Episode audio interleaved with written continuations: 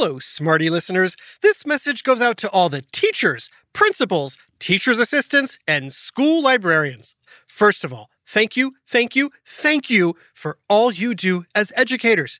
To show our gratitude for all your hard work, long hours, and dedication to teaching, we are now offering free Who Smarted Plus subscriptions for all educators. That's right. You can now play Who Smarted without any ads or interruptions in your classroom to help make learning fun and keep the smarting going during break times, lunch times, or anytime. Who Smarted can even be used to satisfy some common core curriculum or as part of assignments or lessons. If you are an educator, just go to whosmarted.com and click Educators. And Smarty Pants and Smarty Parents, please feel free to let your teachers know about this. Again, that's whosmarted.com. Click Educators for free subscriptions to Who Smarted Plus. Let's all get smarted together. Hey, parents, are you looking for ways to take care of your own mental health while caring for those around you?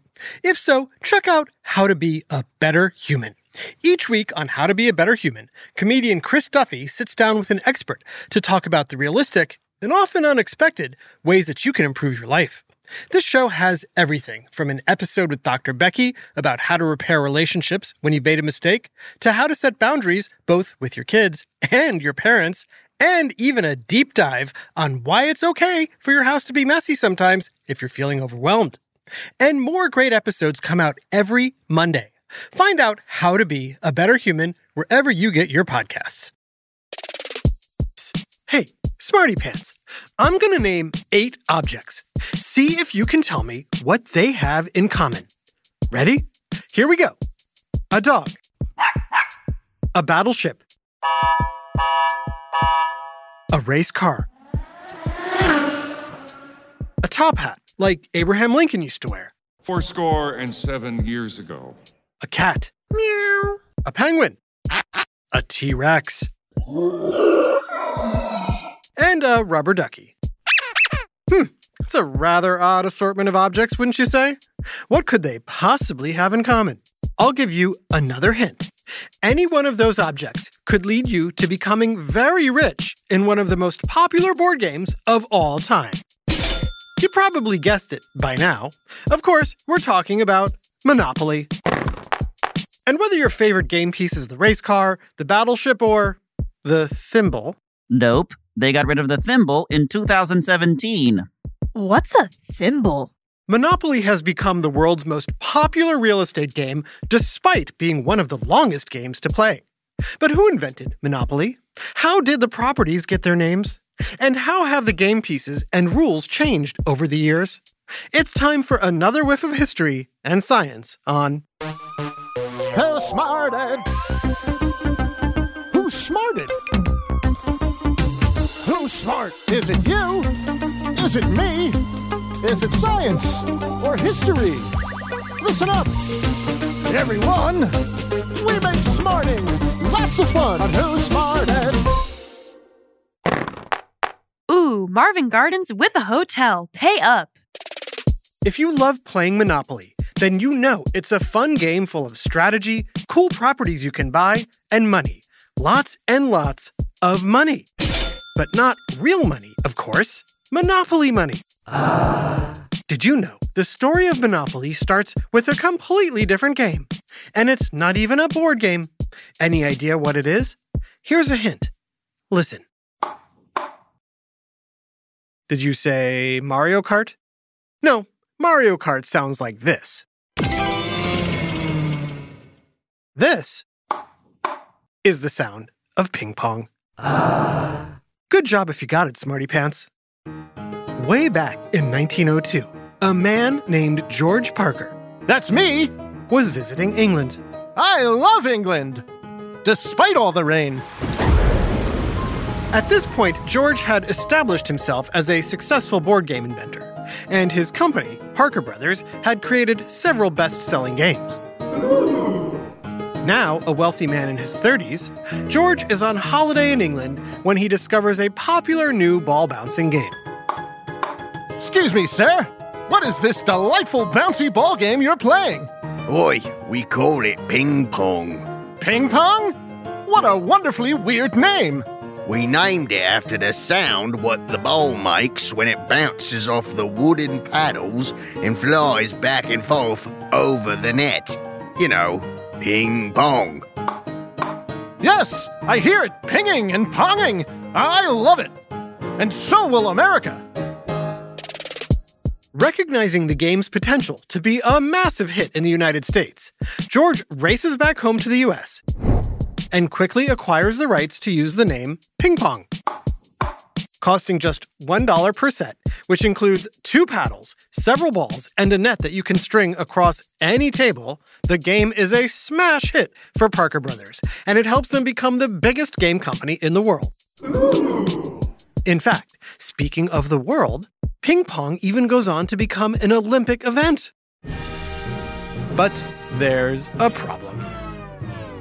It seems that even though we have a trademark on ping pong, it isn't stopping rival companies from copying the game and just calling it, yuck, table tennis. In fact, ping pong sales began to plummet as more and more customers buy the cheaper knockoff versions. So, George sets his sights on creating a completely original game, one that can't be copied and will allow him to have an exclusive monopoly on the game business. Any guesses as to what that game will be? Uh, Monopoly? Correct. And the good news is, a man named Charles Darrow is about to come knocking on George Parker's door with that exact game. There's just one problem Parker Brothers hates the game. They even give Darrow a list of 52 reasons why the game isn't any good. Ah, too much money to keep track of. Too many rules. Not enough fun. Monopoly was very different from other games of the day, mainly because there was no finish line. Typically, a game has a starting place and a finish line. Take Candyland, for example. But Monopoly just keeps going and going and going and going around the board until everyone is bankrupt except for the winner. Way too long. Despite the rejection, Charles Darrow decides to publish the game himself, and it is a surprise hit, quickly selling out in department stores in Philadelphia and New York City. It seems maybe the great Parker brothers were wrong about this game. Whoopsie, my bad. They call Charles Darrow back and they buy the rights to his hit real estate game, Monopoly. But that Monopoly wasn't exactly like the one you know today. Huh? First of all, the board wasn't square, it was a circle. Whoa. Why? Because the kitchen table where Darrow invented the game was, you guessed it, round. The original Monopoly game also did not include game pieces or tokens, instead, suggesting players just use you know, little objects around the house, like buttons or coins or thimbles, to be the game pieces. That's when George Parker had an epiphany, one that will turn this game from a simple hit to an all time classic. Games should include everything you need to play them properly. Don't ask people to use their own thimbles or buttons. Instead, include the tokens for them. That's right. It was George Parker himself who insisted on including the now iconic game tokens that we all know and love today, even if they've changed over the years. To help explain, we brought in a game token expert. So you may be wondering what were the very first game pieces or tokens for Monopoly released by Parker Brothers in 1935? There were six of them. Repeat after me a battleship, a boot, a cannon, a thimble, ow, a top hat, Fourscore and seven years ago. and an iron. What's a thimble? A thimble is a small metal or plastic cup that you wear over your finger to keep from getting poked by a sewing needle. Ow! Over the years, the tokens have changed with new ones like the classic race car, a man on a horse, and the little dog being added. Today, two of the original six are still around the Top Hat and Battleship. In 2017, three new tokens were added the T Rex, the Rubber Ducky, and the Penguin which replaced the thimble, wheelbarrow, and boot. Looks like the boot got the boot. With Monopoly's problems fixed, Parker Brothers was ready to take the world by storm. And George is thrilled to finally have a game that can't be copied without infringing on his trademark. But there's a new problem, a big one. And we'll tell you all about it right after this break. Hi, Trusty here with a special message for all the parents and guardians listening. I know how important it is for your child to excel in every way possible, especially when it comes to education. Well, thanks to my friends at IXL, you don't have to go it alone. IXL is a personalized learning platform that's transforming the way children master everything from math to social studies. IXL's interactive courses and immediate feedback ensure learning is super engaging and accessible for every student, pre K through 12th grade. Imagine that a tool that grows with your child, offering personalized recommendations based on their progress. And we know it works because we've used it ourselves. Adam Tex Davis, co creator of Who Smarted, used IXL to help his daughter stay on top of her schoolwork and excel in her classes. Backed by research, students who use the IXL program are more likely to get higher test scores because IXL functions like a tutor. And whether your child needs help with homework, classwork, test prep, or is looking for a challenge, IXL has you covered, and all of that at an affordable rate. A one month subscription to IXL costs less than what most tutors charge for an hour. And one subscription is good for every child in your household. Join the millions of parents who trust IXL and make an impact on your child's learning today. Oh, and Who Smarted listeners get an exclusive 20% off IXL membership when you sign up now at IXL.com slash smarted. Visit IXL.com slash smarted to get the most effective learning program out there at the best price. IXL Learning. Inspire. Excel. Learn more at IXL.com. Hey there, smarty moms, dads, adults, and anyone who loves great food but doesn't always have the time or energy to grocery shop, prep, and cook a big meal. Well, take it from me, the trusty narrator. I found the perfect solution to having delicious, home cooked meals without all the time and hassle. It's called Factor Meals. With Factor Meals, you can forget about all the shopping, chopping, or even washing dishes. That's because Factor's fresh, never frozen meals arrive at your door ready to heat and eat in just two minutes. That's right. With Factor, you and your family are always just two minutes away from chowing down on chef crafted, dietitian approved, delicious gourmet meals. From Calorie Smart to Protein Plus to vegetarian to keto options, Factor has six menus guaranteed to meet your wellness goals. And with over 35 meal choices and 60 add ons weekly, your taste buds will never get bored.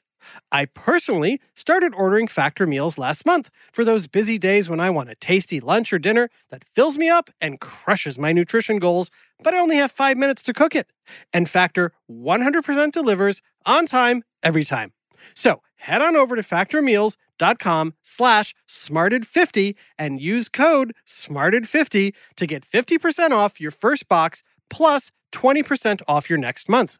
That's code SMARTED50 at factormeals.com slash SMARTED50 to get 50% off your first box plus 20% off your next month while your subscription is active. Now back to Who Smarted. It's 1935, and Parker Brothers is set to launch Monopoly, a game they think will be a huge hit. Only there's a huge problem someone else already made and patented a similar game 30 years earlier. What's worse, she even pitched it to George Parker himself. Greetings, Mr. Parker. The name's Elizabeth Magie, and have I got a board game idea for you and your company? Intriguing! Please, Miss Magie, tell me all about it. As we all know, corporate monopolies have become a real problem in this country. Standard Oil, U.S. Steel. Indeed! One way to change things is with my new game, the Landlord's Game. Landlord's Game? So you get to be a landlord and make lots of money? I love it! No, you get to be the tenant, having to pay lots of money. Rich people will finally get to see how hard the people with no money have it. So it's a game about paying rent. Yes, and it'll open people's eyes to wealth inequality. If you can't pay rent, you'll be sent to the poorhouse or jail. I see. I'm afraid this game has no chance of success. Why not? It's just like real life. Exactly! People play games to have fun. Struggling to pay rent? Not fun.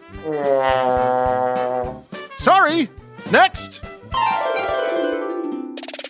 Elizabeth left George Parker's office dejected, but not ready to throw in the towel just yet.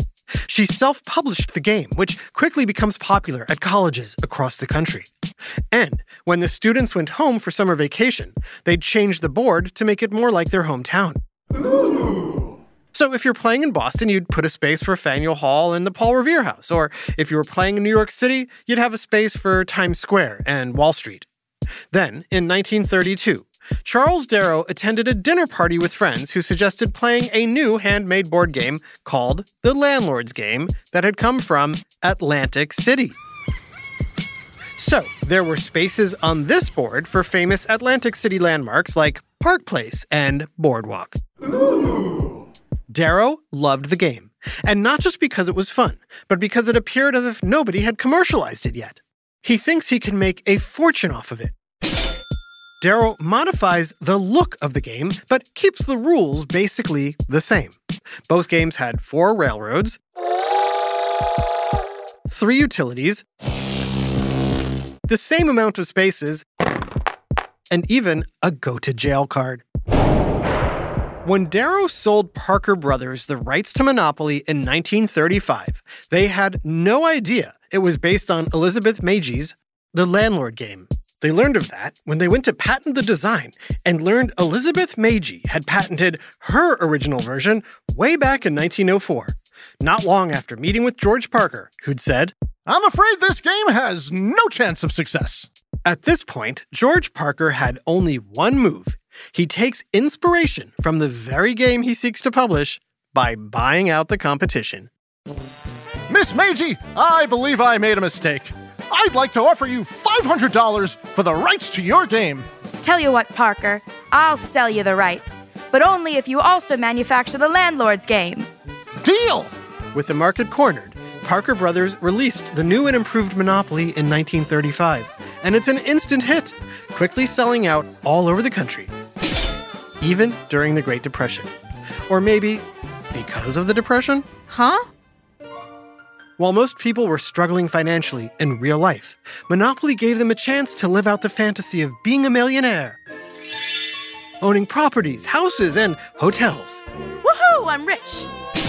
By 1937, Parker Brothers sold over 1.8 million copies of Monopoly. The game will go on to be sold in over 100 countries and be played by over a billion people, making it the best selling privately patented board game of all time. Meanwhile, Parker Brothers also produced 10,000 copies of the Landlord's game, but it doesn't sell. People play games to have fun. But while Monopoly continues to sell like crazy, Elizabeth Magie, the inventor of the Landlord's game, has received some renewed attention lately. Not only was her idea the basis of Monopoly, but young women take inspiration from her to start their own businesses. Because if Monopoly has taught us anything, it's that anyone can be a millionaire. Even a thimble. Ow! A big belated birthday shout out to Elliot in Florida. Sorry we missed your birthday earlier this month, and we hope you had fun. We're so glad that you and your family love listening to Who Smarted. This episode, Monopoly, was written by Jason Wheelbarrow Williams and voiced by Jason Williams, Imogen What's a Thimble Williams, Adam Dog Davis, Olivia Racecar Davis, Fiona Cat Davis, Max Cannon Kamaski, and Jerry Colbert. Technical direction and sound design by Josh Top Hat Hahn. Who Smarted is recorded and mixed at the Relic Room Studios. Our associate producer is Max Kamaski. The theme song is by Brian Steamship Suarez, with lyrics written and performed by Adam Tex Davis. Who Smarted was created and produced by Adam Tex Davis and Jerry Colbert. This has been an Atomic Entertainment production.